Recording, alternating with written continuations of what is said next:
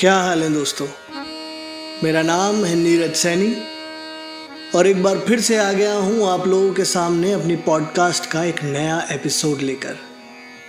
और इस बार मैं लाया हूँ राहत इंदौरी साहब की एक बहुत ही बेहतरीन सी गज़ल जिसका नाम है पुराने दाव पर हर दिन नए आंसू लगाता है।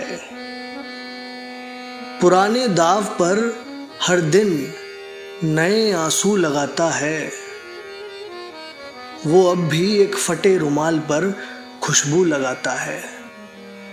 मैं काली रात के तेजाब से सूरज बनाता हूँ, मेरी चादर में ये पैबंद एक जुगनू लगाता है। उसे कह दो कि ये ऊंचाइयां मुश्किल से मिलती हैं, वो सूरज के सफर में मोम के बाजू लगाता है। नमाज मुस्तकिल पहचान बन जाती है चेहरों की। नमाज मुस्तकिल मतलब निरंतर। नमाज मुस्तकिल पहचान बन जाती है चेहरों की, तिलक जिस तरह माथे पर कोई हिंदू लगाता है। यहाँ लक्ष्मण की रेखा है ना सीता है, मगर फिर भी बहुत फेरे हमारे घर के एक साधु लगाता है। अंधेरे और उजाले में ये समझौता जरूरी है।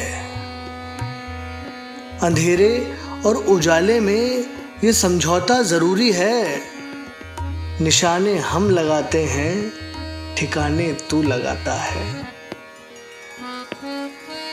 न जाने यह अनोखा फर्क उसमें किस तरह आया।